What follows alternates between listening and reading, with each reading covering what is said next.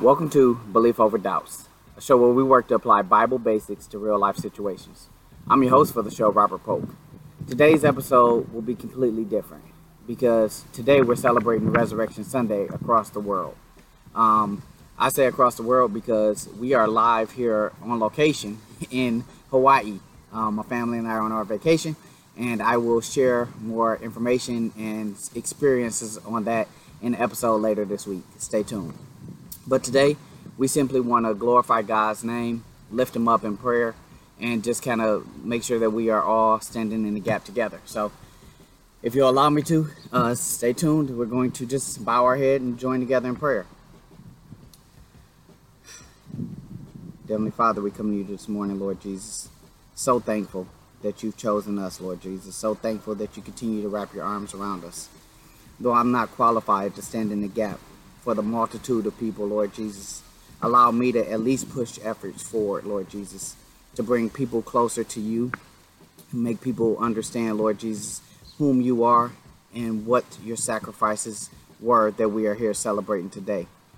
Though I don't want the joy of Easter to be removed, Lord Jesus, I do want people to focus on Resurrection Sunday, what it means, and why we truly celebrate today as we go through this weekend, starting with Good Friday, Lord Jesus, we're just so thankful for all that you've done, Lord Jesus. You know, Romans 5 and 8 says that the best sign of your love, Lord Jesus, is that you, that, that while we were yet sinners, Jesus died for us. And we are so thankful for it's a price that we could not have paid, Lord Jesus. And you stood there on the cross, Lord Jesus, showing strength, grace, and mercy, Lord Jesus, for all of us. And even today, we still reap the benefits of the decisions that you made, Lord Jesus, years ago.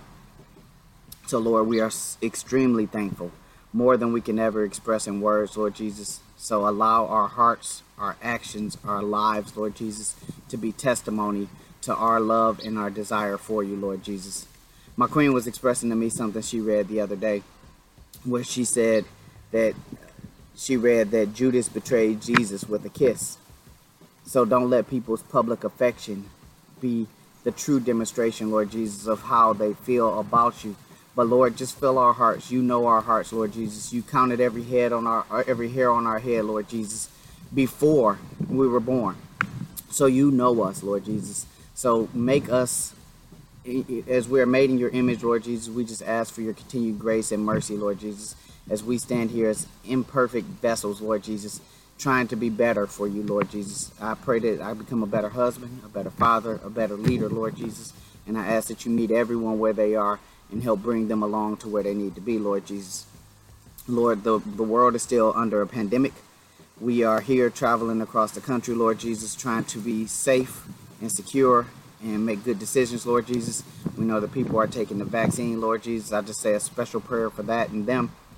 Lord, please continue to have your hands on the doctors on the hearts of the doctors.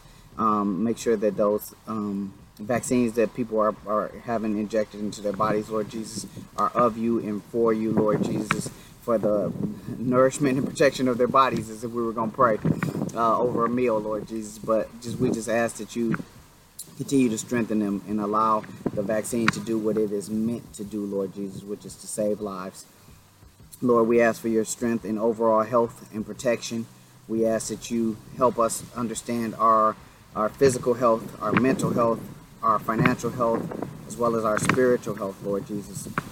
We know that you've already defeated death, Lord Jesus. You are an overcomer. So we just ask that since we are made in your image, Lord Jesus, that you allow us to be overcomers, Lord Jesus, to overcome death and, and sickness, Lord Jesus uh, the sin that we are naturally drawn to, Lord Jesus. Allow us to overcome greed and anger and jealousy, Lord Jesus, and gluttony. Lord, teach us to overcome us. Teach us to be better people every day, Lord Jesus, striving for uh, Christian perfection, Lord Jesus.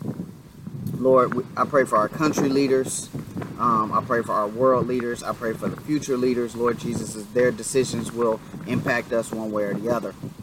Lord, we just pray that we are better representa- representation of you today, tomorrow, and in the future. In your mighty name we pray and we believe.